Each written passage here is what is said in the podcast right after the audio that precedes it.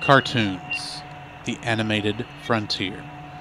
These are the voyages of the Cellcast podcast, its continuing mission to explore strange new cartoons, to seek out new animation styles and new creative storytelling methods, to boldly go where so few ever go again.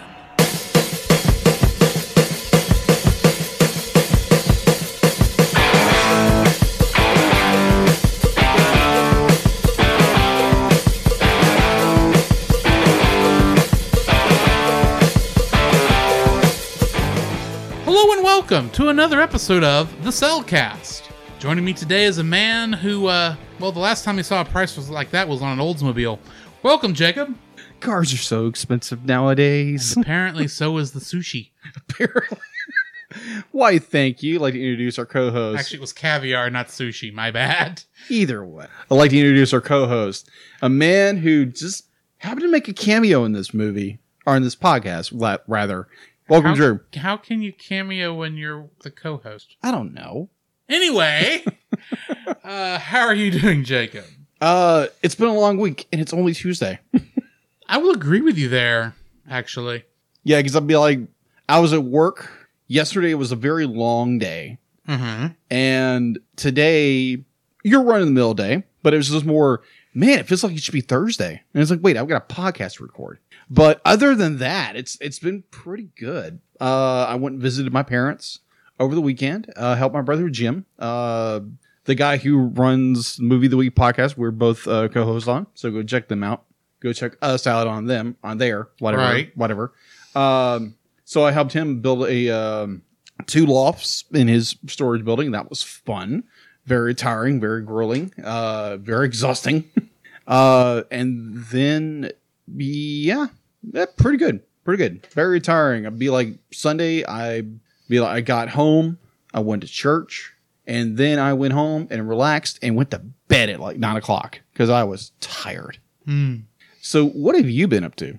Much like you, I went home this week, this weekend, and visited my parents, but I did not get back until about right before six.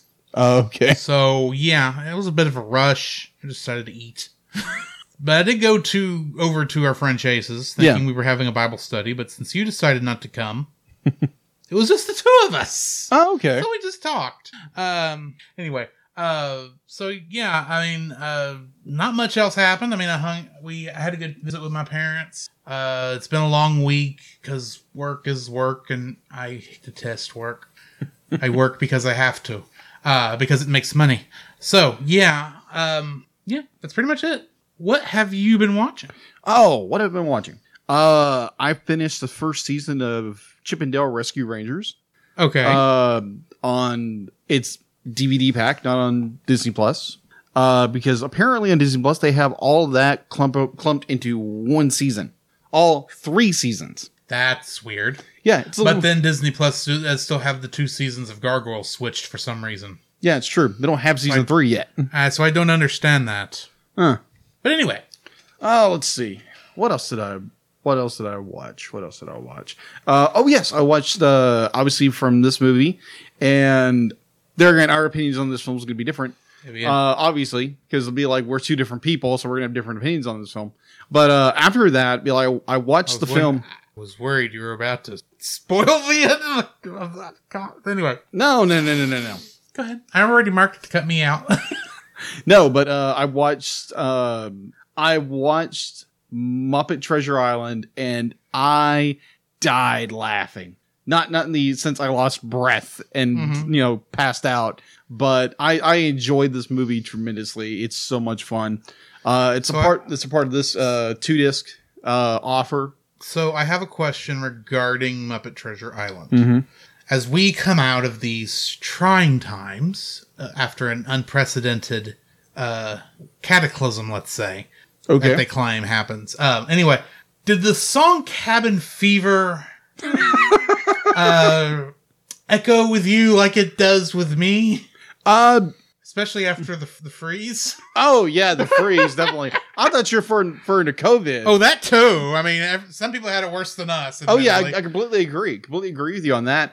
Uh, But the, it's the freeze is the big one for that really affected both of us. yeah, because like obviously because we were both the freeze didn't stop essential work, uh, stop, even stop the essential workers from going. To yeah work. exactly. So everyone was locked in. Everyone chilled. so uh, yeah, I, I completely understand the idea the the isolation of cabin Cabin fever. Mi- fever. minus I had a, a a roommate at the time, so it made it a little more Turn into a bearable. floating psycho ward. We were sailing, sailing. The wind was by our side. Diddly, diddly, doo. And then it died. Ugh. I'm sorry. I knew you were going to do that. I knew you were going to do that in some capacity or form. but uh, yeah, I watched that. I tremendously loved th- that movie to death, and I can't wait for us to review that film. Um, Possibly in the neck by next year. I've got some Yeah. thoughts. yeah, We've got one other movie between these since we already did Muppet Christmas Carol. yeah. But other than that, let me think. Oh yeah, I did watch uh, when I was at my parents' place. Uh, they have the Discovery Plus app. Uh huh. And so I knew about this little mini series that I had to watch Exploration Back to the Future. Of course. If anybody knows me, I'm a huge Back to the Future fan. Great Scott. I think you're in good company with our chat room. I think so. yeah, so it is. I have nothing against it. I actually like the show too. I just am not don't have the absolute love for it you've got. so, you, so you like the cr- the animated series, but over I've the not TV? series? watched the animated series. I haven't either. I've watched like three or four episodes. That was I didn't weird. even know there was an animated there, wa- series. there was an animated series. The last two I seasons. knew there was a Telltale game, but I didn't play it. No, I, I played a little bit of that. Uh, you played a video game? yes, I, I played video games a little bit, just a little bit. But either way, either way, uh, that is such an amazing uh, story. Well, it's not really a story. It's where are all seven of the original time machines built for b- all three films, and there's very interesting stories of where they all wound up. Okay. Like there's one where it's um Christopher Lloyd and our host is they are like trying to find like three of the three of the original cars and like oh yeah this is gonna be it it's actually the um the close-up shot which all it is is the cab of the vehicle that's all it is and it's hysterical uh because i'm they pop in with all these cameos and i am just laughing my head off Mhm. and I, I am geeking out. It's like, oh my gosh, it's Chuck Wilson. Because I'm such a nerd nerd about this Yeah. this trilogy. It's not even funny. but uh, I, I watched that, laughed my ever living head off, and I enjoyed it tremendously. So yeah, and plus it's the Discovery Plus app is only like I think it's, like It's less still than cheap right now. yeah, it's it's like five bucks a month. Yeah. And then I watched And the uh, only thing I'd probably watch on it would be Mythbuster. that's gonna that'd be fun. That would be fun. It's been a while since I've seen the early episodes. So Mm, the, the Uh, la- Ret- uh, Retro in our chat asks if Elijah Wood made a cameo. no, he didn't. That's a shame. That that would have been hilarious. yes, because that would have been the one ev- most people wouldn't even know why he was there. Yeah, unless you were a big fan. yeah, or or on Facebook too much like me. yeah. Uh, other than that, other than that, I, I I got around to watching the first episode on Disney Plus, Assembled, which is the uh, The making of WandaVision. the for that making of first one. WandaVision is very well done, very well executed. Uh, just a joy to watch like the actors like uh, grow into their characters Mhm. and understand why their methodologies and all this great stuff. And I can't wait be like what um Falcon and Winter the Winter Soldier comes out Yes. what Friday? It started last Friday, Yeah. So it's gonna and it's get- good. I watched it. yeah, the first episode was really good. Uh-huh. So the second episode should be out this Friday. Friday, yes. Okay, good. So yeah, apparently that's only going to be six episodes. It- if it's going to be six episodes, they've got a lot to cover. Yeah. So yeah, that is all I have watched over the course Well- of the week and weekend. What have you been watching? Along with watching Falcon and the Winter Soldier, Mm-hmm. since I had watched Assembled the week before, uh, I also got through the first hour of Zack Snyder's Justice League. ah, Now, the reason I only got through the first hour was was it that boring? no, no, it wasn't it. I started it after I got home from Thursday night Bible study. Ah, You know what time that was? yeah. About eight thirty. Mm-hmm. And about nine thirty, I realized I was tired physically and That needed kinda- to go ahead and turn in. Yeah. What I saw, because I hadn't had a chance to watch any more of it yet because of you know visiting the parents and all that. Mm-hmm. What I saw, I actually enjoyed. And I Okay. think it is better than the theatrical than uh, Joss Whedon's version. Okay. But and this is just my two cents. Yeah. I think, and this is more has to do with me than the movie. 'Cause Okay. I think the movie is fine, but I have come to realize that long movies that have a deliberately slower pace Mm-hmm. may not be my forte. Understood. it's just it, it it's just weird for me. But anyway, So Th- th- that's not that's not anything against the movie. It's more of against the fact that I am so used to, you know, faster movies and faster paced movies. Mm. But anyway, yeah, I, d- I kind of re- kind of bouncing off your idea. There's the um, with the Snyder the Snyder uh, the Snyder cut finally released. yes, So DC and Warner Brothers have made it clear they're not going to do Justice League two. Well, I would lo- also like to point out that after just Joss Whedon's cut of the Justice League, they firmly stated they were not going to release a director's cut Yeah. of this movie, and they did. So yeah, that is true. you know what? As much whether whether they do something or not, a that ball is in Zack Snyder's court. true. He may not want to come back, and if he didn't want to come back, that is fine. Well, he's al- he's already stated He's he- already said he doesn't want to come back, but things can change. Well, he also did say later on that He'd be be, like- willing to if they asked him. yeah, if he when that, That's the thing. You got to get both Warner Brothers and him wanting to do it. yeah. We'll see if that happens. This is not a Zack Snyder podcast, nor is it Warner no, Brothers. no, it's not. I But- thought, thought it'd be br- interesting to bring Yeah. up for a moment, Yes. Remind me to ask you something later. Anyway, Roger. um, because I think this might have something to do with Project AU. Got it. Anyway, uh, other than that, while, while visiting my parents, I we watched uh, a couple of uh, episodes of Cheers. Oh, that's always fun. Great show. Uh, they're, my parents are in season 10, which is like one, one season before the end of it. Interestingly enough, Retro, uh, they do the whole theme song every episode on the, on the streaming service. Just throwing that out there. Wow. Now, where's that being streamed at? Uh, well, it's on Paramount Plus. Oh, okay. And they watched it on my Amazon account, which has a Paramount Plus Link to- channel, but yeah, it's Paramount Plus. yeah. Uh, also, we watched uh, a forty. I think it's, it's either Forty Eight Hours or Dateline. One of those two shows. You know, the new the real crime reporting shows Yeah. that actually took place in Longview. Really? Which, for those of you who don't know, that is like right up the road. yeah, It's like an hour from here. Yeah, It was. It's weird because you're watching. Go. Oh, I, I. Holy crap! I know where that is. yeah, I've seen that. I've seen that street. yeah. Uh, um. Anyway, uh, so yeah, that was interesting. And then uh, we watched a couple episodes of you know when we were just waiting for stuff to happen. Yeah, House Hunters International. yeah. There was one episode that took place in Thailand. Okay.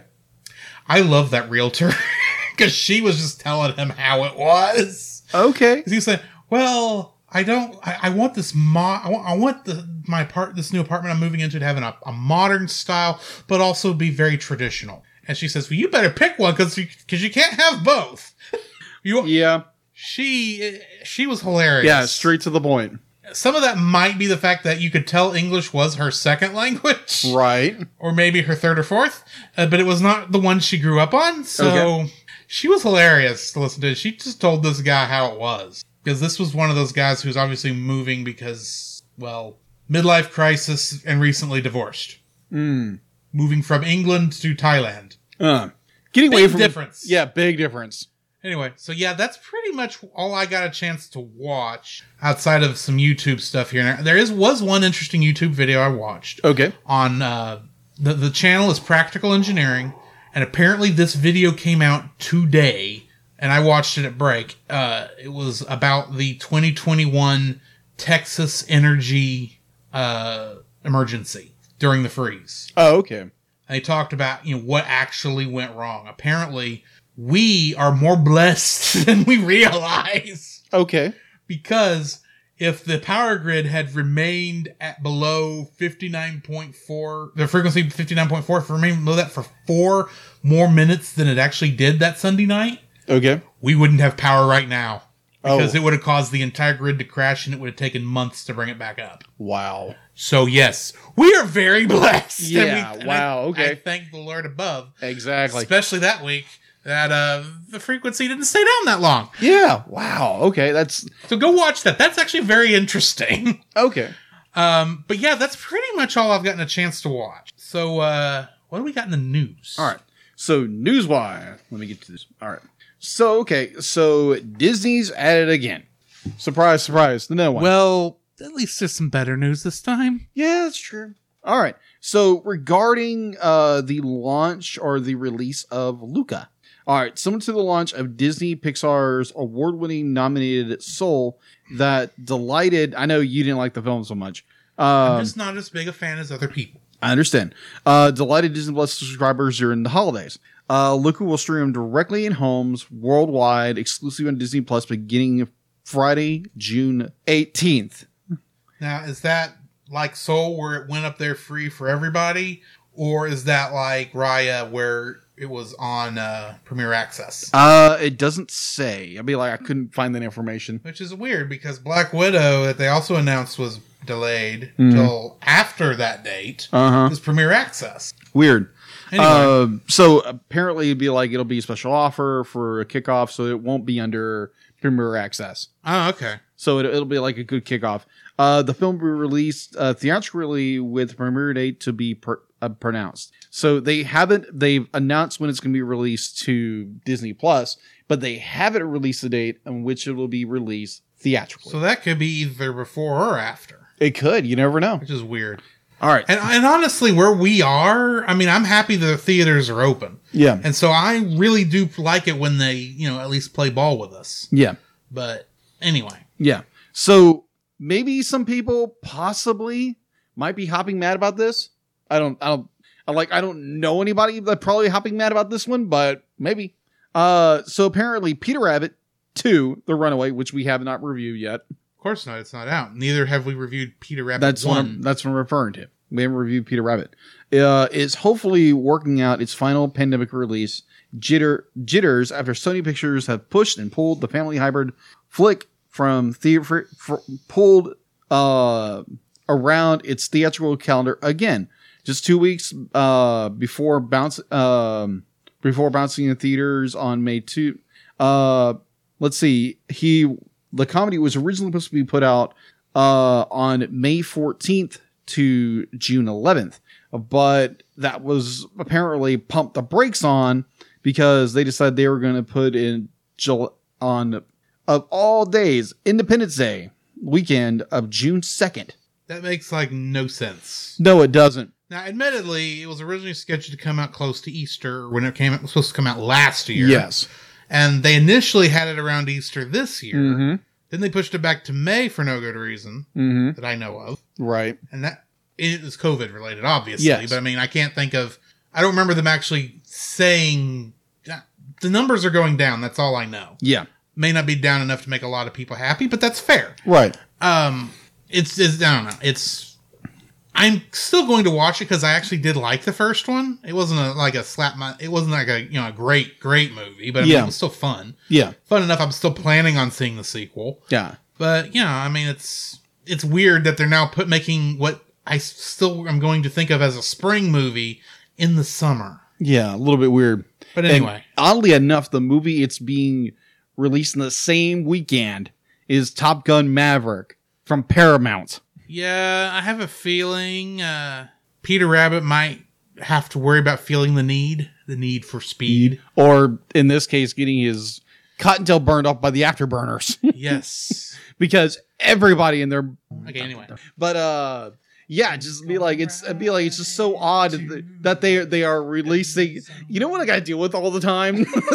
singing all the time. He's almost worse than my brother when it comes to singing, like all the time. time. I'm thinking Peter is right into the danger Peter, zone. Peter right into the danger zone. Exactly.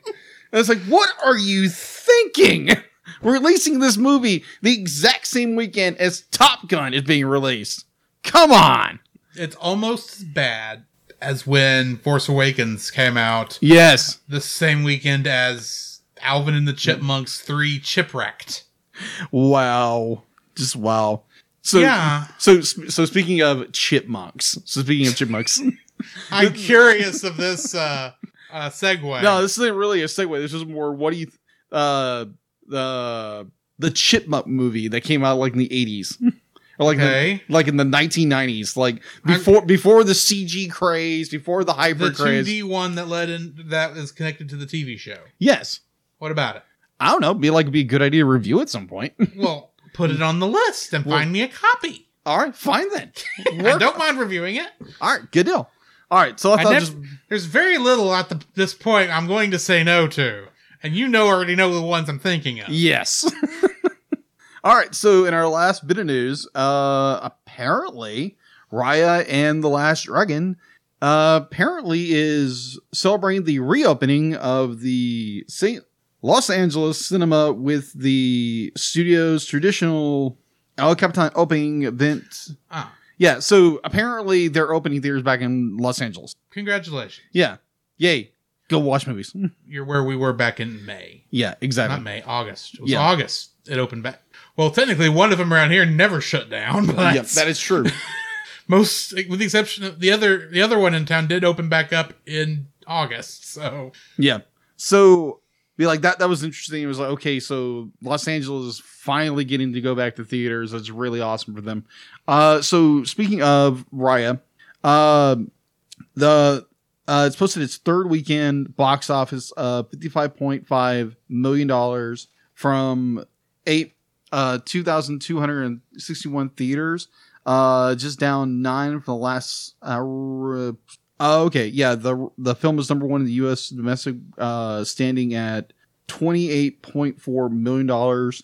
Uh, it's picked also to rank at thirteen point two million from the twenty nine international territories, uh, bringing in a gross of seventy one point two million dollars. Now, granted, that's COVID yeah, conditions. Be like before that, you'd be looking at multi millions of dollars, possibly billions. But uh in our our COVID climate right now, that's really good. yeah. That is really good. I, I, I think it's like that was Wonder Woman. Like Wonder Woman kind of underperformed a little bit, but let's be frank, every movie's underperformed oh yeah, like if if a if a movie studio thinks they're going to make mega bucks on their their releases at this time period between 2000 and 2001 be like you're sadly mistaken but uh it's it's it's great the movie's doing very well in the theaters all right. all right so that is all i have for uh the news All right, well, then we need to go ahead and jump into our spoiler free section of our review for The Great Muppet Caper. yes This is one of those movies that my grandfather recorded onto VHS off Disney Channel when I was very young bootleg and bootlegged it down to where I had it since I didn't have Disney Channel as a kid.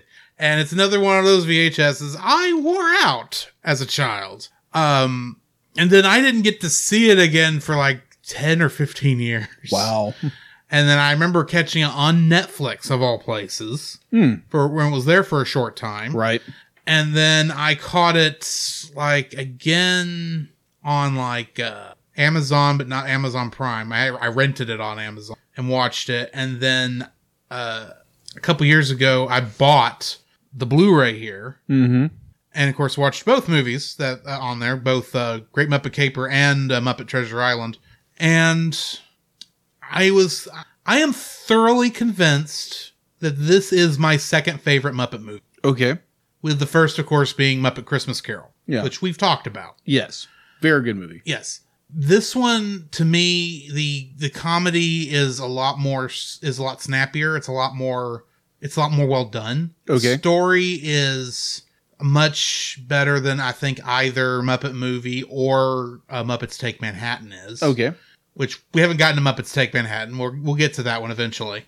Uh, and this one just, I think, just resonated with me more than I think, with the exception of Muppet Christmas Carol, more than any of the other Muppet movies have. The Muppets, maybe we'll ta- we'll get we'll talk to that on that one when we get to it, but because that's that's the the newest, not the newest one, but this, like the second to last one. right Um, I mean, this is still one of my favorites. I suggest anyone, if you've ever I, I should I would suggest this one almost as people's first Muppet movie, but you know maybe I'm not sure. It's just still one of my favorites. Um, yeah, Great Muppet Caper is gonna be a hard one for me to come up with dislikes for, for being honest. Hmm. You, on the other hand, what are your spoiler-free thoughts? Okay, so uh, this was the first time I ever saw this film. Now, my Well, in your defense, you hadn't watched any Muppet movies, so I started forcing you. now that is true. The cl- there Outside again, of Muppet Babies. Yeah, exactly. Don't get me started on Muppet Babies. uh, Shush. I hate the Hush. next movie because it introduced the Muppet Babies. seriously. Seriously, Muppets Take Manhattan. That's is the one that Muppet Babies is inspired from. Oh, okay. There's a sequence Okay. that you'll hate. Okay. Well, now Just Greg giving you fair warning. Now- a year in advance, probably. got it. Got it. The the downside when I was watching Muppet Babies, I didn't like little kids. So so This is the guy who works with who used to work with kids. yeah, exactly. Yeah, it's it's kind of a weird change how God changes your heart a little bit. Yeah. So uh so uh yeah, be like uh I I might go back and attempt to watch Muppet Babies again just for giggles and see if I don't like it or if I like it or hate it or I get the same result I did when I was a kid. But either way, uh I watched the movie. Uh I have little foibles with this film. Um now granted I was probably just being very critical of the film with being a reviewer. You're you're just giving me excuses to defend the film. That's all you're doing. Exactly. Exactly. Because I will have defense. Mm-hmm. I may be making it up out- right off the top of my head, but I'll Yeah. have defense. But um, that, yeah, like there, there are parts of the film I enjoy. There are parts of it where it drags. But other than that, be like there there are parts of the movie I enjoy. There are parts of the movie I really don't enjoy. Um, but yeah, that's my spoiler free talk on. Alrighty. So uh, that brings us to the end of our spoiler free section. Mhm. Uh, join us on the other side of the uh, the bumpers, and we'll get to spoiling this thing. Exactly. Ray? Riff riff wrong? Okay. Risk Progress is a part of Christian Reek Central Network. And Rick Reek Central Rock Wrong. Hey, Scoop, what are you doing, man? I don't know. I'm supposed to be reading an ad. All right, hold on. Give me, give me it. Okay. All right. This podcast is part of the Christian Geek Central Network at ChristianGeekCentral.com. There you can find a collection of blogs and podcasts working together to bring you some of the best content on the web for Christian geeks, such as the Christian Geek Central podcast, the flagship of the Christian Geek Central Network, the CGC podcast, previously known as Spirit Blade Underground podcast, is a weekly 30 to 60 minute biblical examination celebration of geek entertainment and passions. It features reviews, interviews, and conversations about movies, tabletop games, video games, books, comics, TV shows, and a widening variety of other entertainment. Also included is a chapter by chapter examination of the Bible and its specific applications for geeks. Hosted by Peter Franson of Spirit Blade Productions, the show also features listener submitted content and segments created by other members of the CGC network. Also, we are a part of Pop Americana, where you can enjoy other shows like Franchise Fatigue. Do you like movies? Of course you do. I bet you even like big movie franchises like Star Wars, the Marvel Cinematic Universe, and Indiana Jones.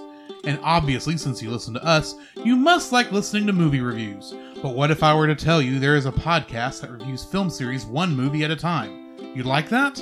Well, then go check out the Franchise Fatigue podcast over on your favorite podcast catcher and listen to James and Gabe give an in depth analysis and review on every movie in your favorite franchise. The following is a spoiler filled review for the movie The Great Muppet Caper. Listener discretion is advised. The Great Muppet Caper was directed by none other than Jim Henson, who, of course, created the Muppets. Mm. Mm-hmm. And he was also the director of The Dark Crystal, which was made around the same time. Mm-hmm. Like literally, they were in pre-production during the making of The Great Muppet Caper for Dark Crystal. Sounds like many of Steven Spielberg's films. Oh yes. Uh, it was written by Tom Pratchett, who also wrote some episodes of Alf. Hmm. Jay Tarsis, who wrote the movie Short Circuit. Jerry Jewell, who wrote some episodes of The Muppet Show actually was the main writer, I think, after season one. And uh, Jack Rose wrote the uh, the movie The Pale Face, Okay. the one that uh, well, the sequel Son of Pale Face I know has uh, Bob Hope in it, singing about buttons and bows.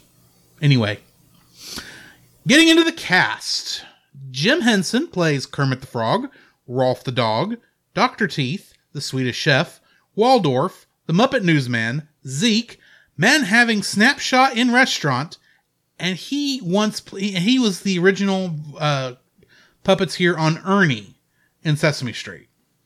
Hmm. I do want to go ahead and point out because I I should have said this before. With the cast list, anytime I'm de- de- we we deal with any of the Muppeteers, for lack of a better term, IMDb does not do a good job of separating who's doing the voices and who's doing the performing in cases where it takes multiple performers to handle Muppets. So bear that in mind. Frank Oz was the voice of Miss P- uh, played Miss Piggy, Mm-hmm. Fozzie Bear, Animal, Sam the Eagle, Gramps, and another part of the Swedish Chef. And of course, he was Yoda in Star Wars. Dave Goles played the Great Gonzo, Beauregard, Zoot, Dr. Bunsen Honeydew, and Lubbock Lou. And in the movie Inside Out, he played subs- subconscious guard Frank. Hmm. At least he's doing something besides the Muppets, because that's one of the things you run into here. Yeah. A lot of them you can only find with Muppet stuff. Hmm. I try to find other things, because sometimes you get some crazy stuff in here. So basically, they get their hands tied behind their back. You could say that. Uh, Jerry Nelson played Floyd Pepper, Pops, Lou Zealand, Crazy Harry, Louis Kaziger, Slim Wilson, CB Voice, and Man in Park. huh? And until 2013, he was the voice of the Count on Sesame Street. Richard Hunt played Scooter, Statler, Sweetums, Janice, Beaker, Bubba, Monster, and Cab Driver. And apparently, he played a character called Forgetful Jones on Sesame Street. Charles Grodin played Nikki Holliday. And in the 1976 version of King Kong, he played Fred Wilson. I believe that's one of the main characters in that, but don't quote me. Gotcha. Diana Rigg played Lady Holiday, and she played Tracy Bond, which is James Bond's first wife in On Her Majesty's Secret Service. Wait, Bond was married at one point. Well, technically, he's been married twice now. Okay. Once to Tracy back in On Her Majesty's Secret Service. Yeah. She does not survive. Of course. putting that out there. Uh, and much like that version, the uh, the girl in uh, Casino Royale. Oh, yeah, for that's right. Lind. Technically, they get married in that one, and she also doesn't survive. yeah, sure. poor Spoiler alerts for movies not connected with this movie. Poor Bond girls. That's kind of the, their fate. that is true. uh, John Cleese. Uh, retro, you might want to cut out for this one. Uh, John Cleese has a cameo as uh, Neville. He played the second Swallow Savvy Guard and the Black Knight and Peasant Three and Sir Lancelot the Brave and the Taunting French Guard and Tim the Enchanter in Monty Python and the Holy Grail. I gave you fair warning, Retro. It's only a flesh wound. Robert Morley had a cameo in this one as the British gentleman. He's the one that greets Kermit, Fozzie, and Gonzo when they first arrive. Okay. Uh, and he played King Louis the Sixteenth in the 1938 uh, movie Marie Antoinette. Did you say 1938? 1938. Wow. Okay. Uh, Peter Ustinov also has a cameo in this movie as a truck driver. He played Hercule Poirot in the 1978 uh, version of Death on the Nile. Hmm. Jack Warden also had a cameo in this as Mike Tarkanian, who was the editor of the Daily Chronicle, Ah. And in 12 Angry Men, he played Juror 7. Because all the jurors in that, which make up all the cast, were only known by their numbers. Gotcha. Steve Whitmire played uh, Rizzo the Rat and Lips. And in the show Fraggle Rock, he played Sprocket the Dog. Okay. This is also, I believe, the first time he's shown up in the Muppets because he would be the one who, from Muppets Christmas Carol until um, Muppets Most Wanted, was the voice of Kermit. Just throwing that out there. Louis Gold played a Muppet. Oh, sorry. Yeah, Louis Gold played was just a, was one of the Muppet performers. He played Annie Sue Pig, and Lou and, and in uh, the Dark Crystal he played the gourmand, and he also played Gourmand. that character in the Dark Crystal: Age of Resistance. Catherine Mullen was a Muppet performer who, for the Chickens, and Gaffer the Cat. I had to look up who Gaffer the Cat was because I couldn't, off the top of my head, think of who, who this character was. He's the cat during the Happiness Hotel sequence in front of the radiator. Interesting. Carol Spinney plays the cameo of Oscar the Grouch. Yeah. And of course, he's Big Bird on Sesame Street. Mhm. Uh, Erica Creer played Marla, one of the uh, three Oh, cat burglars. Yeah, bur- yeah, one of the three burglars. She played uh, a character named Tara in something called Circle of Iron, which I believe is a David Carradine uh, kung fu movie. Okay.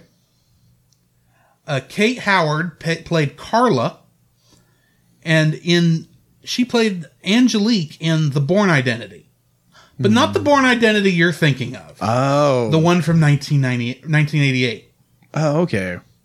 I have no idea what movie this is. It's the Born Identity. It's the same story because technically the the the one everyone knows is technically a remake of this movie. that makes sense. Um, Della Finch played Darla, and she pl- and she did not have many acting credits besides this. Uh, the the biggest thing I saw was that she played a character named Amaryllis Bogle in something called Jemima Shore Investigates. I have no idea. Okay. Uh, Michael Robbins had a cameo as the security guard in this, and he played Ainsley Jarvis in The Pink Panther Strikes Again. Hmm.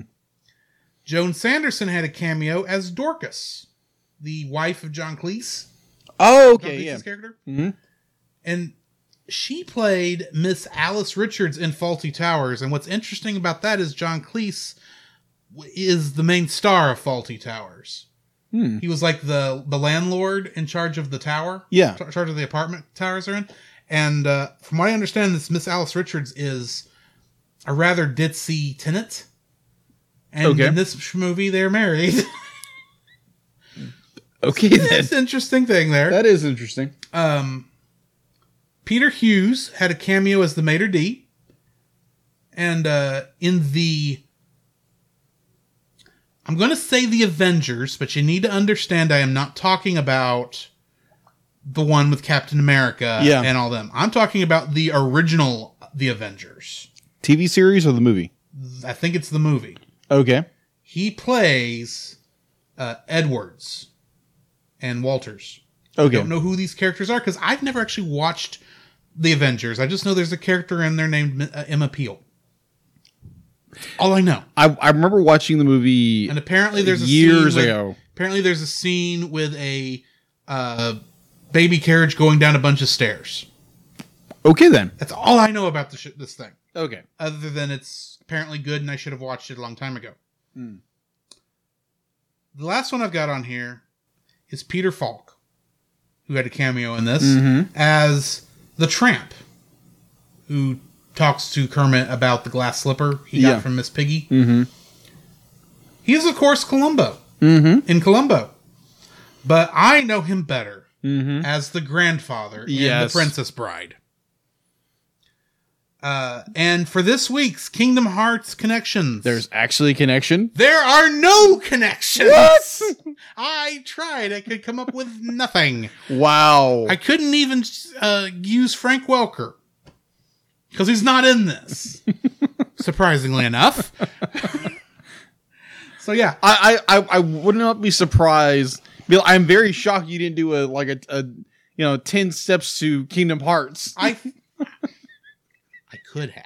you could have. I That would have could been fascinating. Very very well executed if you because if you you, did that. got Frank Oz, who Mhm. of all the Muppet actors, he's probably the one who has the most connections. Mhm.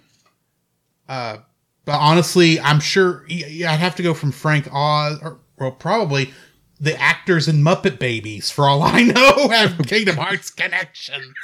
Because none of them are the Muppet performers. anyway, what do we got at info and stuff for this Alright, movie? So info and stuff. All right, so info and stuff. Uh, it is available to watch on Disney Plus for those who have subscription to Disney Plus, and I'm pretty sure most people and their puppet dog have Disney Plus by this point. At this point, I would assume so. All right, so on so on IMDb it has a 7.1 out of 10, and on Rotten Tomatoes it has a 76 percent and a 79 percent audience score. Okay. All right, so it was production. It was ITC Films Mhm. and Henson uh, Associates. It was distributed by Universal Pictures and Hmm. Still owns the theatrical rights to this movie. exactly, and uh, Associated Film Distribution. It was released. Its release date was June twenty sixth, nineteen eighty one, in the United States, and then on July thirtieth, 1981 in the United Kingdom. Box office wise, it's now granted I couldn't be like I simply was trying to get information as fast as I could. I didn't look up like all like what it made throughout the world. Uh but in general, so it's US weekend release. It earned 2.9 million dollars. Okay. All right, So so it's not bad for 1981. no, it's not. So but it's- this was also right after the end of season five of The Muppet Show, which it went out on top. So, I mean, this was like the height of Muppet fandom. True. All right. Its U.S. gross was thirty-one point two million dollars. Its worldwide gross was thirty-one, the same as thirty-one point two million dollars. Mhm. The movie did fairly well. Uh, I could not find a budget anywhere. I might have skipped that at some point. So, oh, there we go. It had a budget of fourteen million dollars. All right. So it barely scraped by. All right. like you have a budget of you had a Yeah, we- budget of 41 and you made like 21 million dollars in the box office Yeah. so barely i mean like you didn't yeah either way Yeah. all That right it? that's it Okay. That's, That's what I it. was waiting to find that's out. it be like I, I found myself in a conundrum be like what do i say after this okay. So jumping into the summary for this. Kermit the Frog, Fozzie Bear, and Gonzo the Great are investigative reporters for the Daily Chronicle newspaper. Kermit and Fozzie specifically play identical twin reporters, which becomes the source of a running gag. Nobody can tell them tell that they are twins unless Fozzie is wearing his hat. One day, when after the trio is dismissed for fa- failing to report on a major jewel robbery, Kermit asks the editor, Mr. Tarkanian, to allow them to travel to London to investigate the robbery and interview the victim, prominent fashion designer Lady Holiday. Statler and Waldorf make appearances throughout the film to heckle them and the audience. Like maybe three appearances. Mhm. I, I wonder about this summer act already. Uh, with only $12 for the trip, which who said that? They are forced to travel in an airplane baggage hold and are literally thrown out of the plane as it passes over Britain. They stay at the dilap- dilapidated but free Happiness Hotel, which is populated by other Muppet characters such as Dr. Teeth and the Electric Mayhem, Scooter, the Swedish Chef, Dr. Bunsen Honeydew Beaker, Lou Zealand, Rolf the Dog, Sam the Eagle, Pops, Beauregard, Crazy Harry, Camilla the Chicken, and Rizzo the Rat. The next morning, when Kermit seeks out Lady Holiday in her office, he finds her newly hired receptionist, the alluring Miss Piggy, and mistakes her for the fashion designer. Biggie instantly falls in love with the little green reporter. She poses as Lady Holiday, and Kermit asks her out for dinner. To keep up the pose, she allows Kermit to assume she lives at a highbrow address. She sneaks into a townhouse at 17 Highbrow Street to wait for him, much to the surprise of the actual upper class British residents. And they go to a dinner at a nightclub, the Dubonnet Club, which apparently is more of a supper club, but anyway. at the nightclub, the real Lady Holiday's necklace is stolen by her jealous brother Nicky and his accomplices Carla, Marla, and Darla, three of her ex- exploitive fashion models, the very same thieves who robbed her before.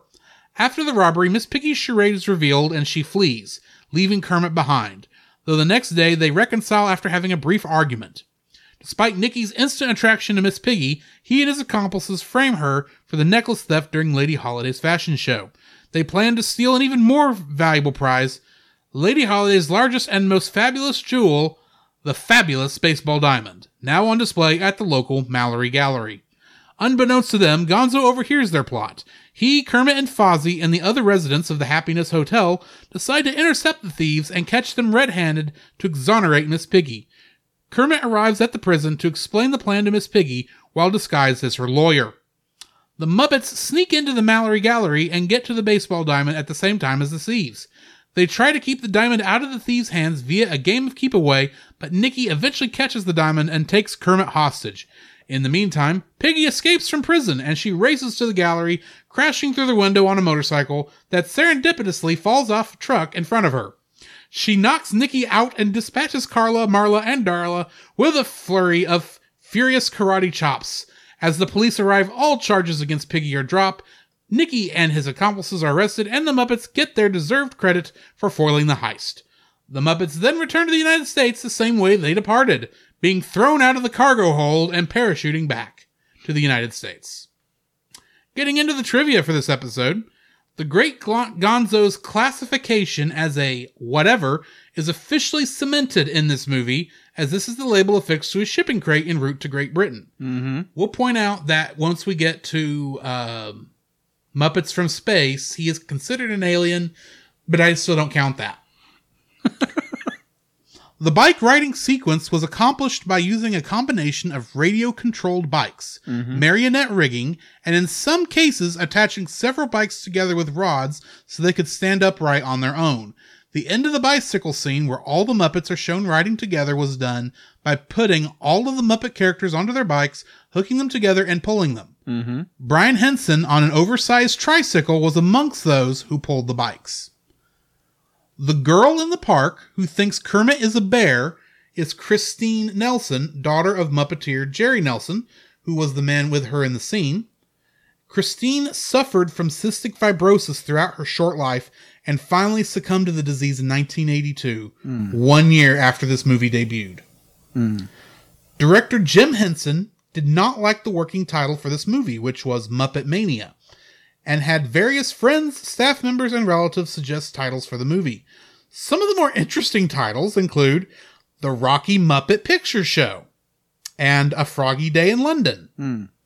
The winning title was suggested by 19 year old Lisa Henson, who came up with The Great Muppet Capade, but also included several alternate choices of words, including escapade, esque pig aid and caper in her submission. For wide shots of Kermit the Frog, Fozzie Bear, and the Great Gonzo in the hot air balloon, remote controlled Muppets and a radio controlled hot air balloon were used.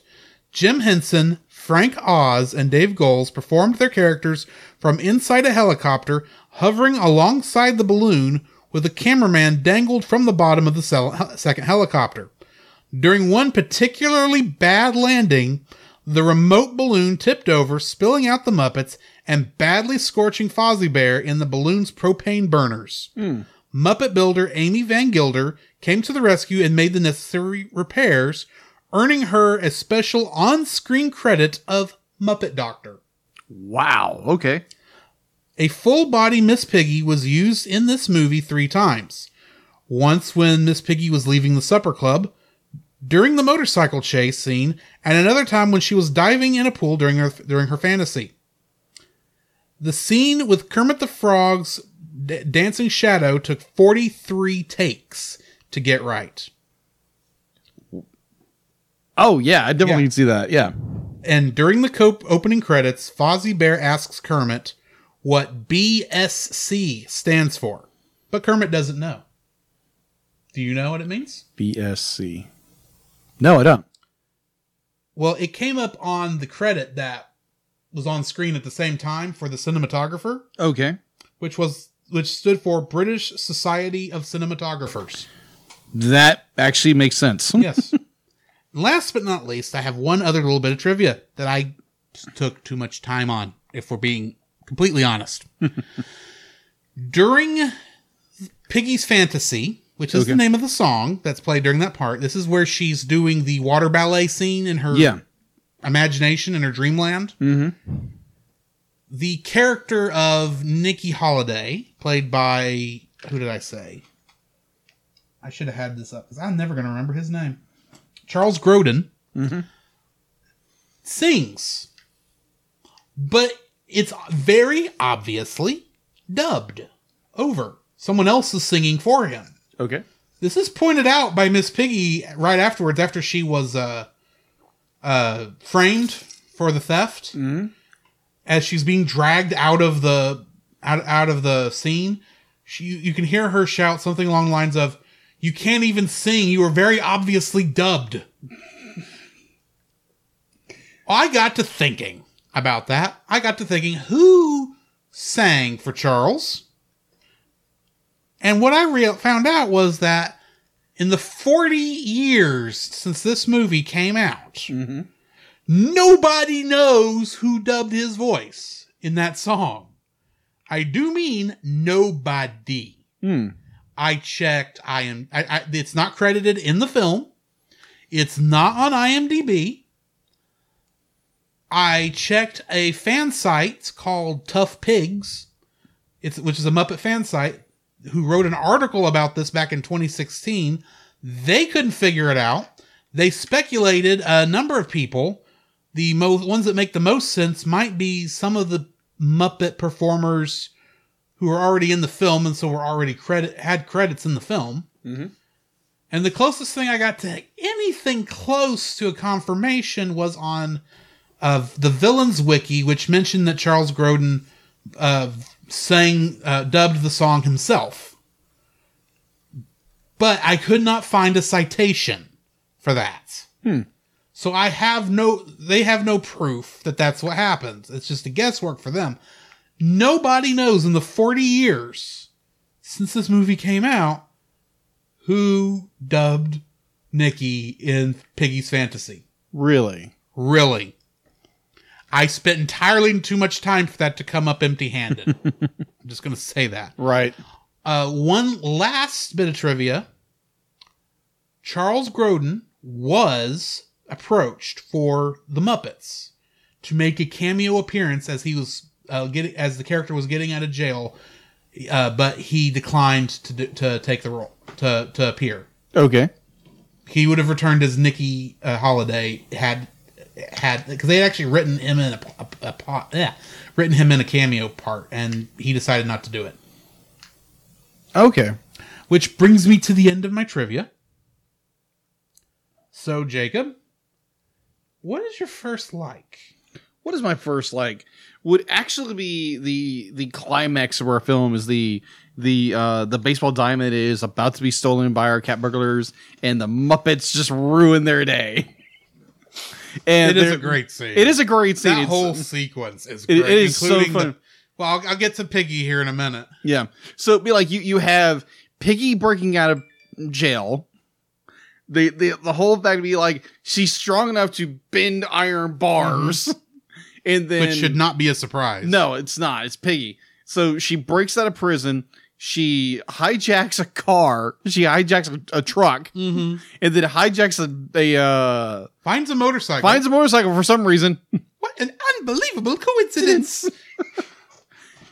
and be like you had this entire um keep away thing with the muppets and the the jewel and like it's just it's hysterical watching like it's like probably my favorite part of the film is the the the, the climactic moment of where the uh the capligers are caught and the the muppets save the day Mhm. and it's just very creative how they did that. And you realize how much space you're not going to have with that many puppets? Oh yeah, you can't move. I'm I'm I, w- I would love to see a zoomed out version of that scene. Yeah. So we could see So all, all the you humans see is underneath. hands. I just want to see all the humans underneath trying to stay upright, Yeah. or not stay upright, but, but still trying to act and not run into each other. Yeah. Yeah. So my, my first like is actually the the what I call the rubbery uh uh folded. So yeah, that is my number one. What is your number one? My number one is I'm going to make the claim that this is Miss Piggy's best movie. Okay. This is the one where I think they actually did the most work to flesh her out. Her comedy works. Her two songs are good, and most of the time I hate Miss Piggy songs when they come up because they're usually they're, they're okay, but they're not great. This one I like both that involve her. Okay. Um,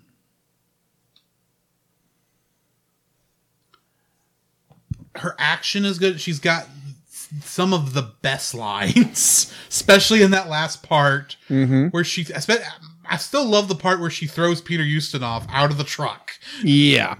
only for him to th- be thrown into Oscar the Grouch's garbage can, which for some reason is is not in, at Sesame Street. It's in London for some reason, right. but it's still hilarious. Well, it was a cameo. It was a great cameo. A very brief cameo. Me too.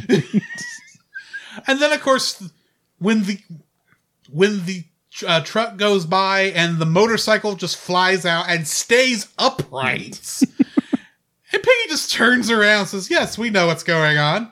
It's an unbelievable coincidence." Especially when all the mile markers are saying Mallory Gallery, still some ways off. Mallory Gallery, only a few. Uh, you're getting closer. It's like You're getting warmer. it's like, uh, why would you, I mean? er, There's a part of me that goes, I know it's for comedic purposes, but right. You wouldn't. uh, That's very much there for the film's sake. No, Oh yeah. you wouldn't. That wouldn't be real. But I mean, it's the entire part of her breaking into the uh, John Cleese's and uh, house Okay. on highbrow streets is funny to me. Her trying to climb up the side of this house. She gets in. Kermit rings the doorbell. And of course, John Cleese and his wife are just still bickering and not paying attention. Finally, she just stands up and says, I'll answer it. And she goes and It waddles off. goes and gets the door, and then decides, oh, uh, uh, Kermit wants, wants has, having never been in a rich person's house before, apparently, wants a, a tour. So she gives him a tour, including the closet. it's, uh, admittedly, there's some parts of Piggy's in in this I don't like, but I think she, pref- uh, Frank Oz, did an amazing job with her character in this one. So yeah, Miss Piggy's performance in this is my number one like. All right. What's your number two? My number, my s- second like, you actually mentioned it in between would be the the point where the truck driver gets thrown from the truck by the pig, Yeah. and who behold is Oscar the Grouch. Yes. I was like, oh my god! I was like, wait, he's not a. Oh, that's clever yeah. because it's the same company. I was like, At this oh, point, yeah. at this point it is. But oh my gosh, it's Oscar the Grouch. Well, I mean, technically, it's Children's Television Workshop is Yeah. that one, which was not technically connected. Was only connected to the Jim Henson, Jim Henson Associates in like, in actuality, not legally, because Henson intentionally kept Sesame Street separate from the Muppets. Okay. so that uh, if no, if anyone bought the Muppets, they wouldn't have control over Sesame Street because he felt that passionately that Sesame Street should remain educational and not be exploited, Okay. which makes a lot of sense now that the Mupp- uh, Sesame Street's on HBO. anyway, Anyways, I just I I I enjoyed that little cameo. Um I thought it was really funny and really clever that they brought Oscar the Grouch from uh Sesame Street like you said before be like the fact to be like why is he in London? Oh yeah, it's a cameo. just a cameo, Just a a cameo. very brief cameo. so yeah, that's I I thoroughly enjoyed that little that tiny little section right there. I was like, oh, I was pleasantly surprised Mhm. by uh, the the appearance of a very grumpy green trash can monster. I think he his cameo was better than Big Bird's in the last in Muppet movie, in my opinion. Tr- yeah, true. Now a little bit of sad news for you. There's only one more Muppet movie that features any Sesame Street cameos. Really? Mm-hmm. There's only one more. Okay. They don't appear after that. You'll- Okay. you'll- it makes sense when you when we get to it. I gotcha. Gotcha. Gotcha. So What is your number two? my number two, the songs. Okay. I can't think of one. There's only one song in this movie I don't like. And I'd like to point out in the original versions I saw of this on VHS, it was an instrumental. So, of course, when they added words, I didn't like it. but uh, between Hey a Movie, The Happiness Hotel, uh, Piggy's Fantasy, uh, oh, what is the name of the song at, at the supper club? Uh, oh, anyway, that song Mm-hmm. can't remember the name. Of, it, are some of the most fun songs to sing along to, or a lot of them are anyway. Yeah. So yeah, the songs they're they're catchy, Hmm. extremely catchy. Okay. What is your third like? My third like, and it's it's more technical than anything. The bicycle scene. Yes, like like you described it was like I kept thinking it's like how in the world are they doing this? Because I kept thinking it's like okay, Miss Piggy obviously looks like somewhat like they put a s- a, uh, a short person yeah, that was one. I in think in, she in, was a, in, in a, in, a, the- in a piggy in a she pig, was piggy in- suit. That was one of the full body piggies. okay, I do know that. I thought I, that's what I thought, and uh, I was like okay, but then how are they doing Kermit? I was like, okay, it's got to be strings. There's got to be some kind of wa- like running mechanism, but you can't see anything. And this is Mm-hmm. '81. I'm like, oh my gosh, Yeah, there was, that, that was no CG to edit out. no You- CG. There's no Okay. wires. If you're paying attention in other scenes, you can still see the marionette poles. Yeah, but this thing was just like brilliant how they did this. Now I got how they did the uh, all the other Muppets. You're like, okay, they're literally being towed. Yes. but like Oh, that but- scene was like the fact to be like they're going in circles around each other with perfect manu- maneuverability with bicycles. Mhm. I'm like, whoa, wait a minute. Now, I did have to go frame by frame during the shot where a bunch of Muppets are on the motorcycle and you can see the Swedish chef in the back. I had to go frame by frame because the Swedish chef is uh, unique in his appearance in that he his hands are human hands. They're not puppet hands. The only time you see him with felt hands is for the still pictures that they might take for like the cover of a of a, of a, a movie poster or something like that. In those cases, he does have uh, puppet hands, but during performance, he has person's hands because they have to actually be able to pick up the objects. Right. I went frame by frame to see if he had puppet hands in that scene or Mm-hmm. human hands because it's very obvious he's being held up. He's not. He has in that shot. He has virtually no life in his body at that in that scene. I couldn't tell because there's only like three frames where his hands were visible, Hmm. and I couldn't tell. Wow.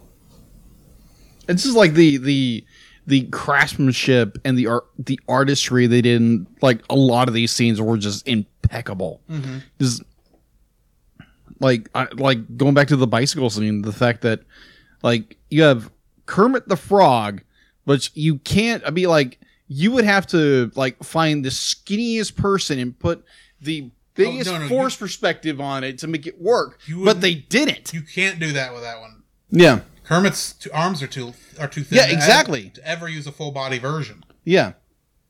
uh, I would assume maybe they used a remote control for the shots, especially the shots with him doing the tricks and like trying to stand Yeah. up on the the bike Oh yeah. by himself. That had to be a remote controlled uh, animatronic.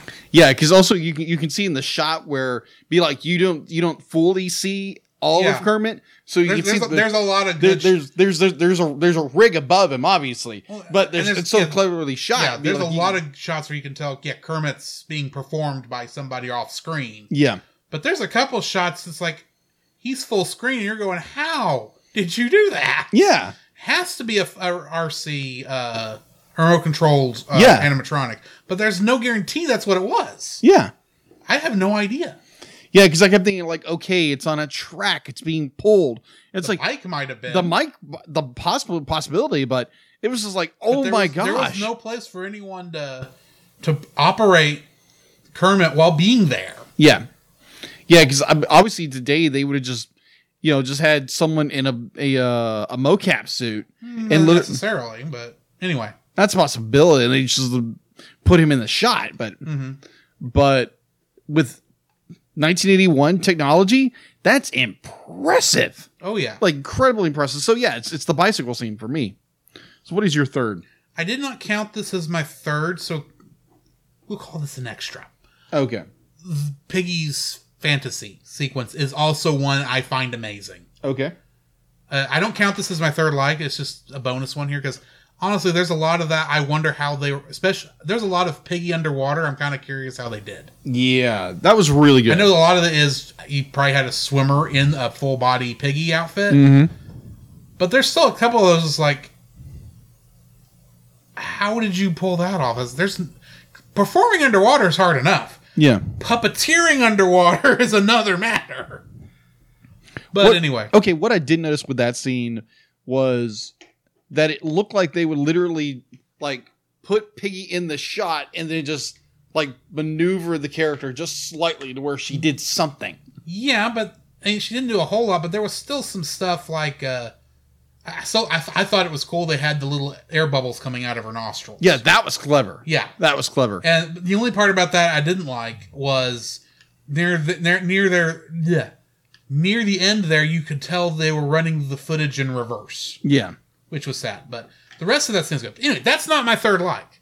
My third like is the meta humor in this movie. All the True. call outs, the, all the fourth wall call outs. Mm-hmm. The uh oh man, there's so many good ones in this. Uh the, the thing about you know her overacting Oh yeah. is, is a great stuff. My oh, I remember my favorite one. My favorite one, and this will actually lead into uh, my favorite one, is uh, when Piggy is first being interviewed by Lady Holiday, Mhm. and Lady Holiday just starts going off, telling everything about uh, her brother Nicky and all, how horrible a person he is, but she still loves him because he's her brother, and so on and so forth. And Piggy just looks up and says, "Why are you telling me all this?" And she says, "It's plot exposition. It has to go somewhere." Where? But my best part about this is she describes her brother. What do you remember? What he she described her brother as? No, I don't. She describes her brother Nikki as an irresponsible parasite. Right. Right. The next scene on his office door, Mm-hmm. and it's still on his office door at the in in the uh, near the end when they're check, checking all their equipment. Mm-hmm. Did you catch the title on underneath his name? What his job title at her- at her ho- at, at her uh, fashion Oh, I'm drawing a blank. irresponsible parasites? It's wow, okay. It's I never I guess I wasn't being that close to I it. never noticed it till this viewing. wow. I was watching and go, huh, that's funny. It says irresponsible parasite. It still says irresponsible parasite at the end of it. Okay. It's like, I, I love that kind of humor. Yeah. And tha- that's some of the best ones. Of course, the, uh, the cameo with Oscar. Uh, what are you doing here? A very brief cameo. Me too. Ooh. and keep in mind, Peter Ustinov actually was in the Muppet Show. He was a Really? guest in an episode. Really? Yeah, it's a good episode. That's the one where uh, they credit he because he claimed that the Hat Rack wrote all of his best lines. They credit the end credits credits the Hat Rack as a ri- as a writer for the show. Really? Yeah, it's a great episode. You should go watch it. You should watch a lot of the Muppet Show 'cause now that you're getting into it, because a lot of it is funny. Well, Especially go watch the the Star Wars episode. I keep hearing that. It's a good one. Um, but I mean, some of the we ha- we haven't talked about it yet, but the, the fact that they're twins. Oh gosh, this. I find Fuzzy. this is a joke because obviously one's a bear and One's, a, frog. So how do you explain how they're twins? What way do you show a frog and a bear have the same father? Oh gosh, that picture. that picture. That picture What? of a F- Fozzie the bear with Kermit's eyes, collar, and coloring will give you nightmares. yeah. Oh my gosh. But I saw this as a kid and probably thought it was as funny then as I think it is now. I thought it was just like, oh my gosh, that's disturbing. Yeah, I'm like a s- uh, completely I'm- disturbing. I love his line. Yeah, I'm as cynical as the next guy, and he puts the picture in his desk. That's why I don't want him to hear this. You're fired.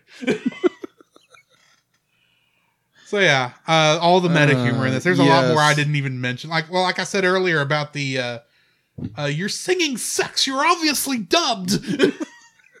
Which Took me down that rabbit hole. Yes. Uh, and there's a couple of other things. Um, and, and of course, the three to- the only three times the m- m- uh, Jim Henson, Frank Oz, and uh, David Goles actually has a cameo in their own mo- movie. Really. Two of them are in the Supper Club. Okay. Uh, That's right. Jim Henson is sitting there, I think, with his niece. Mm-hmm. Frank Oz is the one whose wife isn't feeling very well. Oh, so she should be home. She is at home. That was Frank Uh, Oz. next table. Yeah, that's Frank Oz. Oh my gosh, I didn't realize that's Frank Oz. wow. Okay. Of course it is. Dave Goles is performing Gonzo in that scene. Wow. Okay. That that's that's deep. That is wow. And they are funny cameos. They did not They are. they did not pull their punches. No, they did not.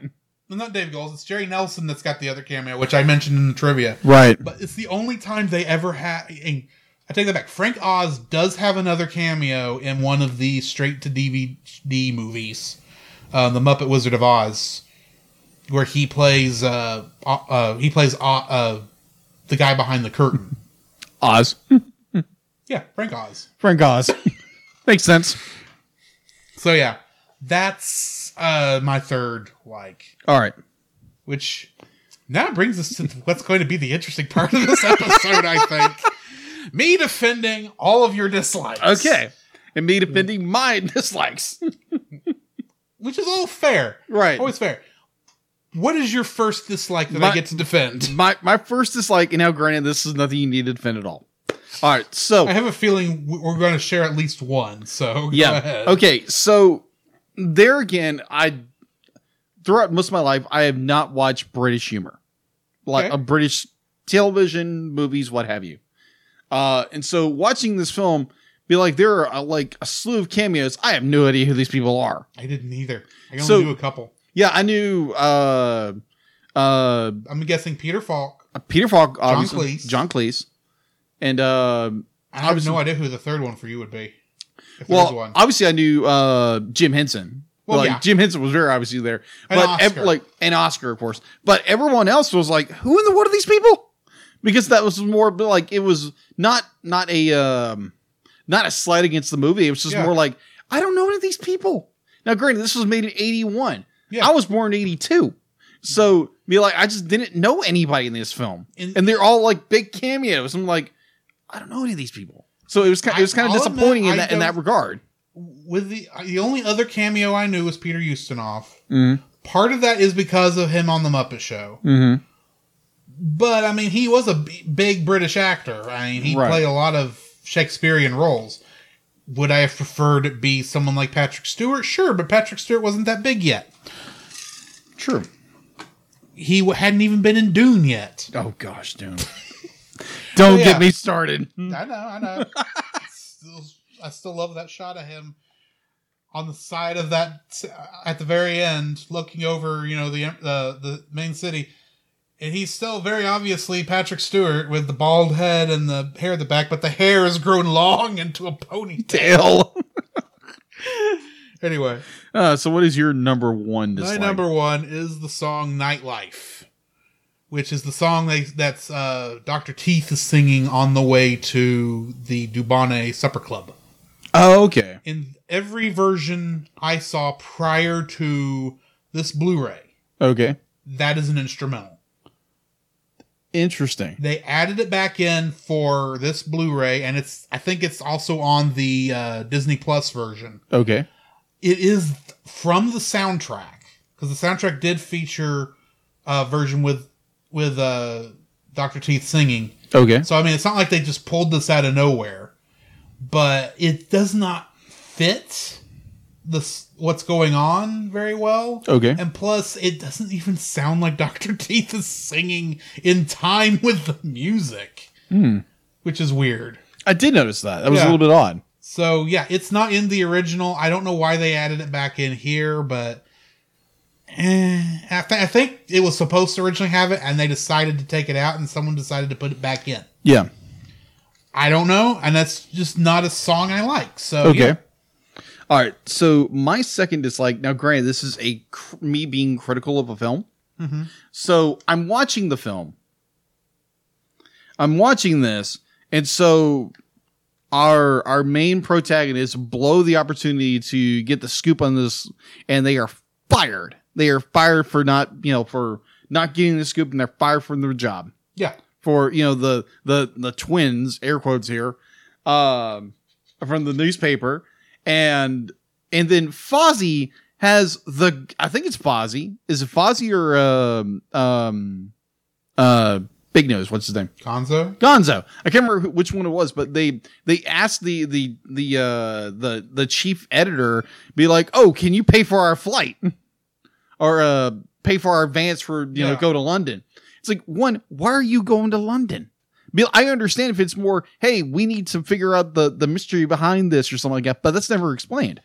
So so in that be like they they go to london they go to london to go interview the woman who got who got burglarized Mm-hmm.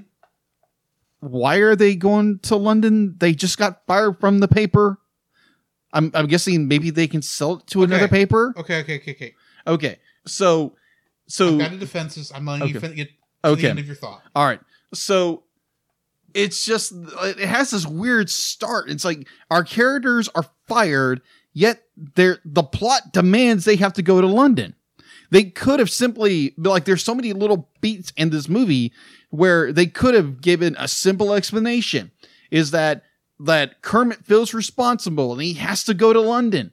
Be like, yeah, we've been fired, but we need to uh, crack this story to to prove our case to uh, to prove that we're good good reporters. That's never explained, and that just I was like, what?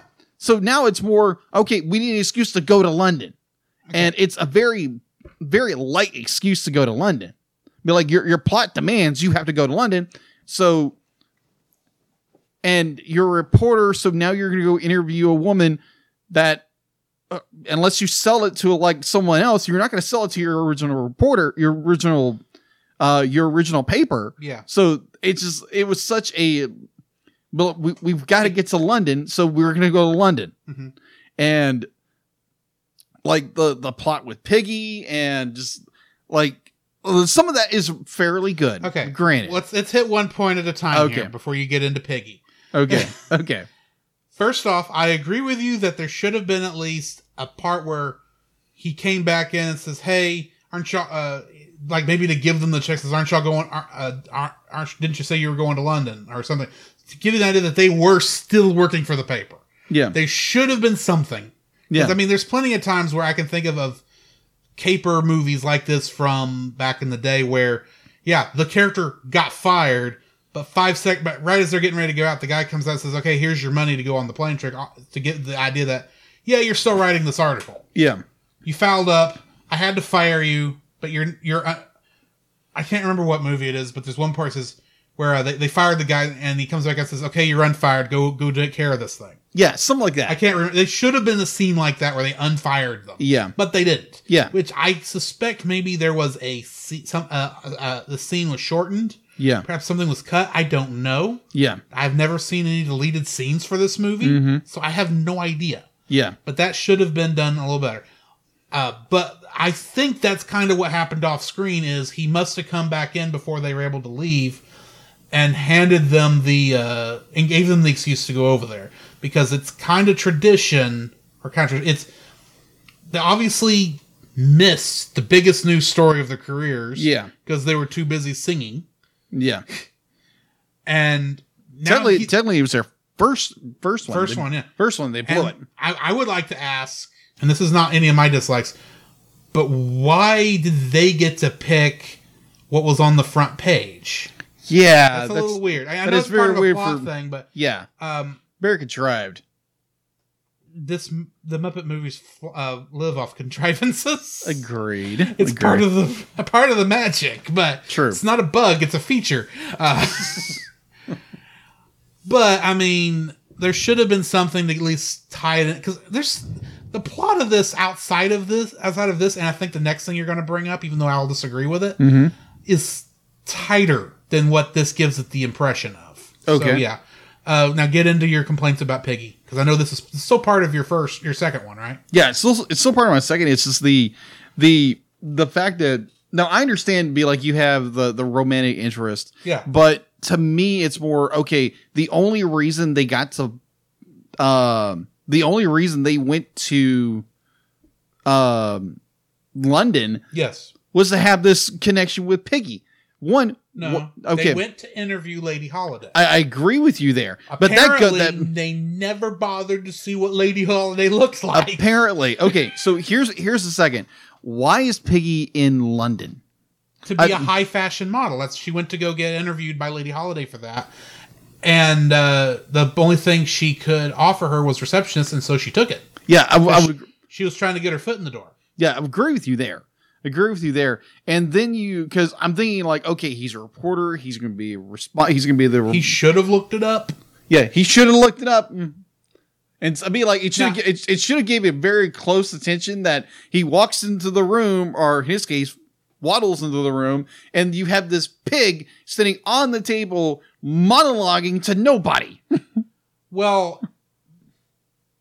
this is a world where felt animals can work in any industry. Agreed. So seeing a pig Mm-hmm. at the top of uh, a fashion empire, I don't think was completely uh, crazy. Oh, I would agree with you. And Once again, I still point out he should have he should have seen a picture somewhere of Lady yeah, Holiday. exactly. This At is her least look- company. yeah, he should have done his basic research, but he didn't. yeah, So they admittedly needed an excuse for him to confuse Piggy with Lady Holiday. exactly.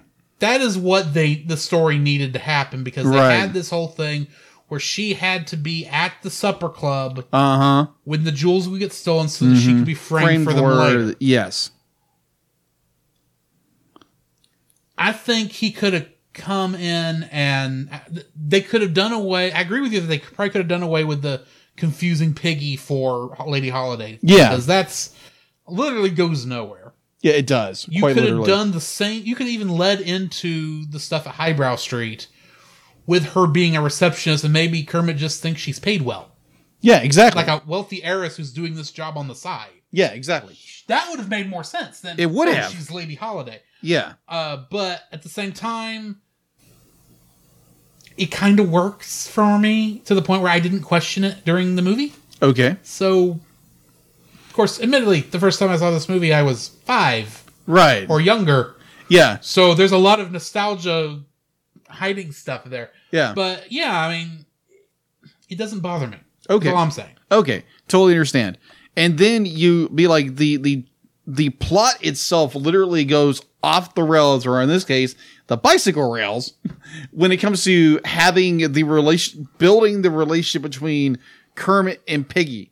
I'm like, okay, you have this fairly interesting story, and you spend nearly 30 minutes of your film building the story or building the obvious story between Kermit and Piggy. Uh-huh. And I'm like, okay, one, I did like the scene with the bicycle scene. That was Yeah. really nicely well done. You didn't have to spend all this time because obviously it felt like it was filler.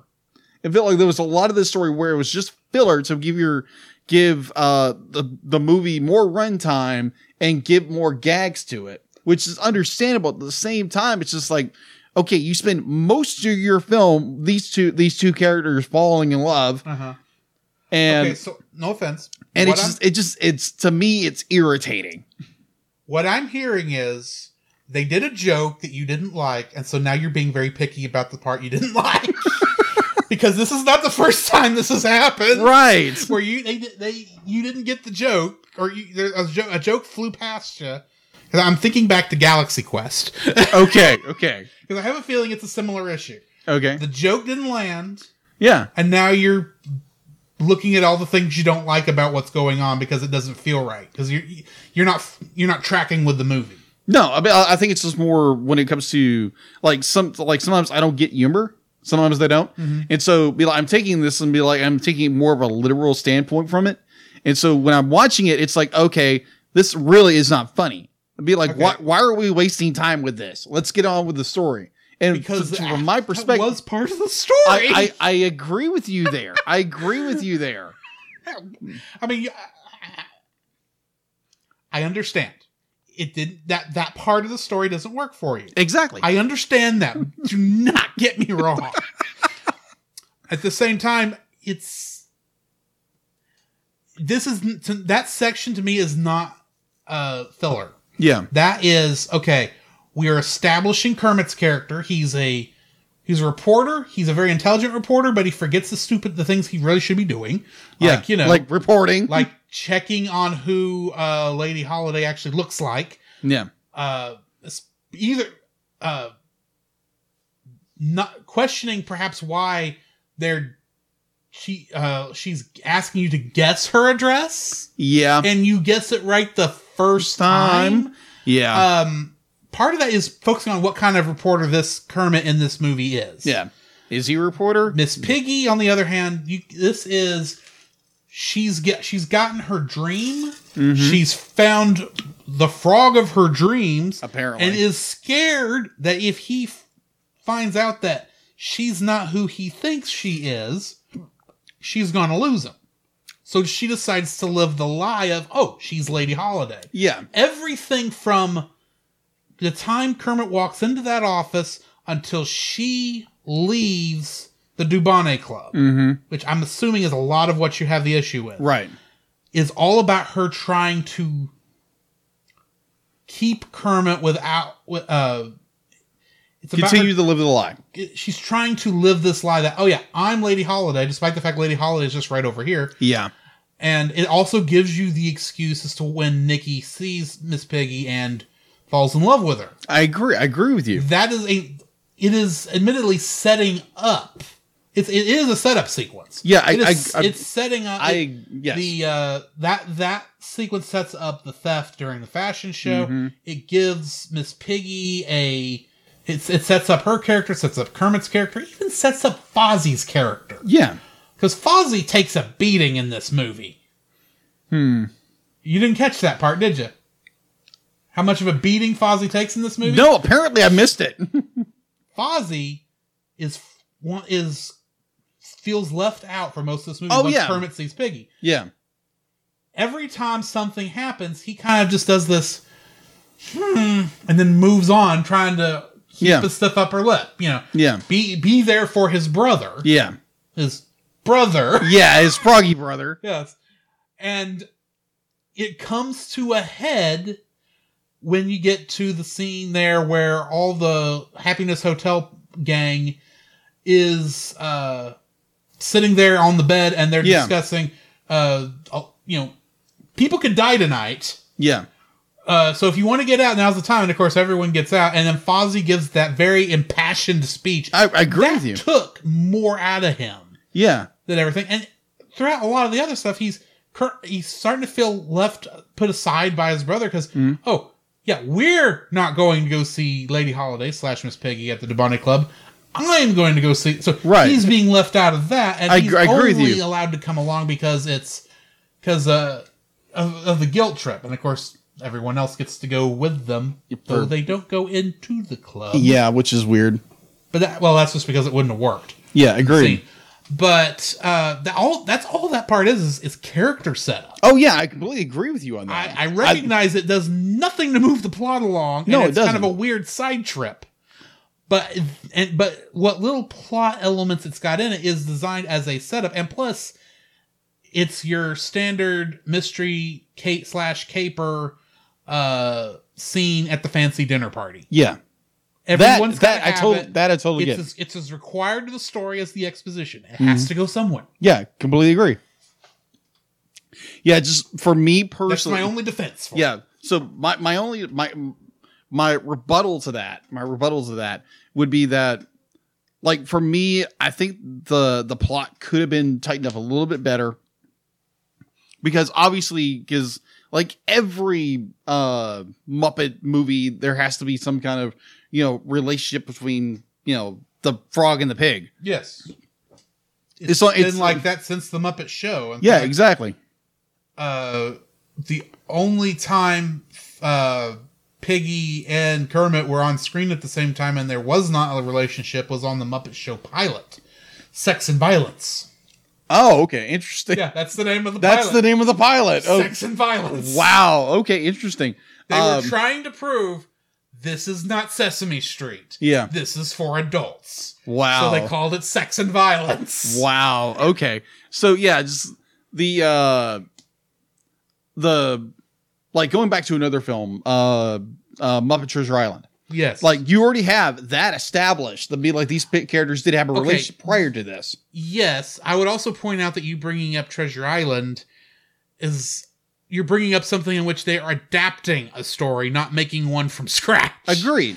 So, I mean, that's almost not fair. Yeah, I would I would agree with you there, but I think they they it's almost like they could have like made a I'm not saying a better maybe a better You, you just wish a- that a- if you're going to include those scenes, that it had been tightened up better and more tied into the story, and not felt like a side plot. exactly. That is completely fair. Yeah. All right. So yeah, that that's that's my number. Basically, you had this runaround with the pig and the frog, and this could have been tightened up better Mm-hmm. and not just made. It's like, oh, it's the two the two falling in love again. Well, it's like, come on, technically really? an original story, but and they Yeah. would not have met in that movie universe prior to. it, I, but- I would ag- I would agree. with Anyway. you, I would agree with you on that. But almost in every iteration of a Muppet story, be it like it's you, uh, you get tired of reseeing the love scene. yes. Okay, Can, well, can we can we Be can- happy that Muppets Take Manhattan does not feature that Okay. because they're all friends from college at the beginning. Okay. So they've had all that relationship stuff already. okay. Uh, of course, you saw Muppets Treasure Island, Yes. and uh, The Muppets uh, does not have that either. Okay. So, So li- this is probably the last time you're going to run into it. It's just this was literally the second movie, and they d- like the first one. They decided we'll start from zero with people with the characters being you know people recognize them from the Muppet Show, but this is the Muppets performing a, pr- a production. Yeah. So yeah, just yeah, that's my number two. All right, my number two. I didn't expect this, considering I uh, I referenced it at the end of our Shrek episode. Yeah. the running gag in this movie of what color are their hands now is so s- dumb. It doesn't work. Okay. It's stupid. Now, admittedly, it's said by Beauregard for three of them. Beauregard is not the smartest person Right. on, in the Muppets. Right. He was brought in during season three to play the janitor. Okay. That's when he, that's what he was created for. He replaced another janitor that was on the show that was only in the first season. But um, he's you know he's not a bright character, Right. and so that joke worked for him the first time, Okay. and it didn't work the second time. But it's like okay, the third time will land, right? Mm-hmm. Well, except the third time it's not said by Beauregard. It's said by Piggy. Really? Yeah, in the uh, interrogate in the scene there at the prison where Yeah. her and Kermit are uh, are having their visitation. Oh yeah, yeah, that's right. she says it, and Kermit says, "Don't you too, Piggy," or something like that. And it doesn't work there Hmm. because it's Piggy who's saying it, who's much more intelligent than Beauregard is. Hmm. And then Beauregard says it at the Hmm. end of the movie, right before they go down in there to catch him. Yeah. The joke is so stupid. I would live with it if it was just, oh, the stupid character saying it, but Piggy says it, and Piggy's not stupid. Piggy is, Piggy may be lovesick, Yeah. but she's not stupid. Okay. So yeah, that joke about what color are their hands now, and they're gonna catch them red-handed. Okay. No, I, it, it doesn't work. I It gotcha. Should not have. That's a running gag that didn't work, I got you. and that's my number two. All right. What's my third uh, defense going to be? Okay. well, my third is like um I think I my second and third kind of tie in together. Uh I was almost as interested in this film watching it from its from its inception into going into like your your third act. I was like, okay, boring, kind of boring to me. Uh, I'm, I'm not I'm not I'm not saying it's a it's a bad film. Okay, I, ca- I And- can't defend against and- boring because that's totally subjective. But okay, Exactly. But, Like there, there was there was a part of me that said this movie is it's not I'm not saying not entertaining because there are parts of this film that are very entertaining, but there is a chunk of this film that is just like, okay, I'm I'm not I I become disinterested in everything. Be I, I just kind of just get yink. Okay. Now now I'm just watching a movie. I'm not interested in the film. But be like there again, the third act is very good. Just like every like there's parts you where just don't like any of the setup leading up into the third act. pretty much. there's I mean like there again, there are little parts here and there that I really enjoy.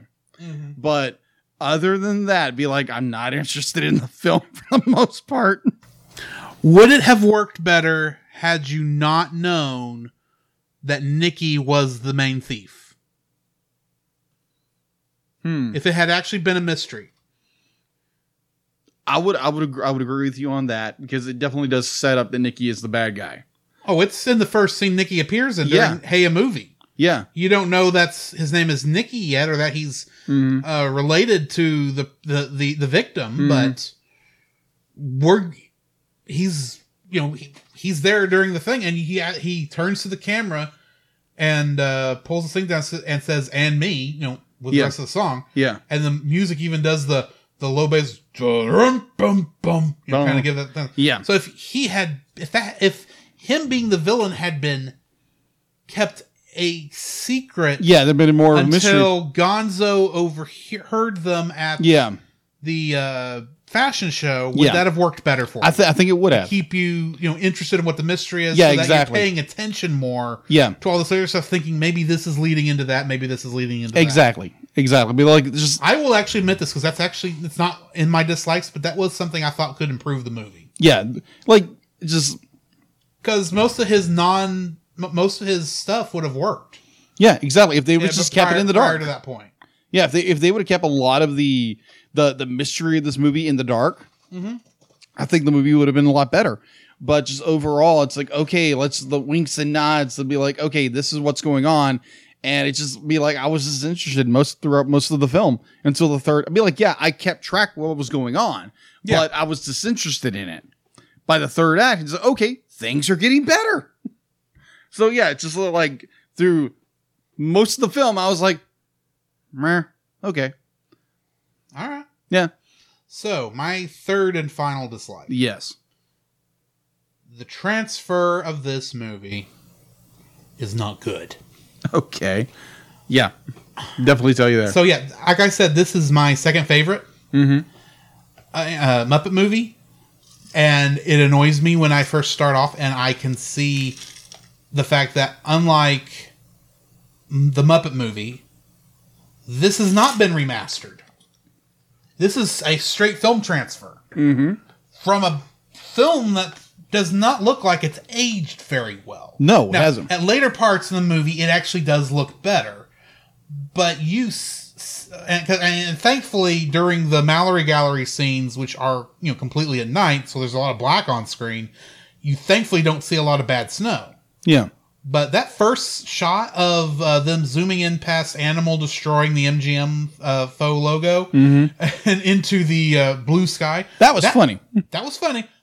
But the visual quality of that was garbage Agreed. And that's not a good way to start off a movie. No, it's not. I, I wish they'd have gone back and just done a light cleanup of the print Mhm. because it there are parts of this that's like you could you were doing so good and this looks bad. Mhm. And in comparison to uh, the other movie on the Blu-ray, um, up at Treasure Island, it it just, you- there's just a h- a major quality difference. Okay. And even though they were both shot on film, there's just a major quality difference in how one was kept versus the other. Okay. So yeah, my third dislike is the bad transfer of this movie from not not- I wouldn't say it's a bad transfer. The fact that they did not remaster this movie I got you. for Blu-ray release. They just transferred it straight from the film and didn't clean it up any. That's my third dislike. Okay. That brings us to the end of this review, and so we need to rate this movie. Okay. I'm giving it a 9 Okay then. because I love this movie. Apparently. I know you don't understand why I love this movie, but I do love this movie. Okay. Uh, you can even tell from uh, my dislikes, I was nitpicking the whole thing. Yeah. Um, it's it's a fun movie. Uh, it- it's one that as soon as they land in New York, even though New York is a set, Right. I am in totally enthralled with the movie. And that's a sign of a good movie, in my opinion. Yeah. Is when it sucks you in and doesn't let you go till the end. And there's just, and of course, there's a lot of nostalgia playing into this, Hmm. Mm-hmm. but it's, yeah, I can't give it any less than a nine. Okay. So now that I've braced myself for your score, what is it? Uh, okay. It's probably not as bad as I think it is. No, it's it's a six point five. Okay, that's fair. Yeah. Okay. So my six point five be like there again, like in my uh my likes be like there are a lot of really good. Uh, there's a lot of good work. There's a lot of like just very well done executed parts in this film. It's just this like there's a lot of the film that I was just disinterested in. I couldn't engage with it, and I just kind of just it's like okay, I'm watching a film. I'm watching a film for a review. And I just like there again, there are good parts in this film that I really enjoy. I would like to point out that what you're describing was me last week. Oh my gosh. That's true. That is so true. so freaking true. All right. So, yeah, so it's uh, there's it's there again to me this is a middle of the road film. It has incredible um like visual effects and that kind of stuff for a movie that's made in 80, 80 81 that there again did not get a very good transfer at all. Yeah. Um, but like for a movie done in '81 with the visual effects they have, it's very well done, very well executed. That's just part of the films. I don't. I'd be like, I, I I find myself completely disinterested in the film until the third act. Okay. So there again, be like, I I loved um a Christmas Carol movie via Muppets. I enjoyed that movie. I especially enjoyed um uh Muppet Treasure Island. Mhm. I love that that movie is amazing. I just didn't like this film so so much. And it'd be like if it'd be like if you enjoy the movie to death, great. Have a conversation about it. I just I'd be like and as you heard me and Drew talk about it, be like, yeah, Drew loves this film. I'm kind of meh about the film. I'll be like, I, Strangely, I feel better about this than when we reviewed Galaxy Quest for Movie of the Week. oh gosh. We've hinted at that episode so much, you might as well go find it Yeah. and listen to it. Go listen to it. It's it's there again. Sometimes I don't get humor, and I just find sometimes humor annoying. You prefer the plot to be center, not the humor to be center. Exactly. Fair enough. Exactly. I still say you sometimes confuse where center is, but that's besides the point. Anyway, Hmm. Either way. thank y'all for joining us for this episode. Next week, we are reviewing a movie I think we both pretty much like and have the same issues with, so it'll be a much more uh, calmer episode. Yeah, a little bit. So uh, join us next week for Ralph Breaks the Internet. Yeah. She's going turbo, kids. Yeah. All right. And And this has been Drew, this is Jacob. and we will catch you in the next frame. Come, Jacob, we must prepare for next week. Prepare for what, Drew? The same thing we do every week, Jacob record a podcast. Oh boy! So, where can they find you, Jacob? You can find me on Facebook at Jacob B. Heron, also on Facebook at Jacob's Daily Art Corner, where I try to draw each and every day. I don't get to it as often as I like, but uh, join me there. Also, you can find me on Instagram at Jacob B. Heron, on Twitter at Jacob Heron, and Letterbox at Jacob Heron. So, where can they find you, Drew? You can also follow me on Letterbox at ggeorge759, Facebook as Drew Dodgen, uh, my Facebook page where you can see pictures I've taken at Drew's Photo Bin. You can also follow me on Twitter at ggeorge759.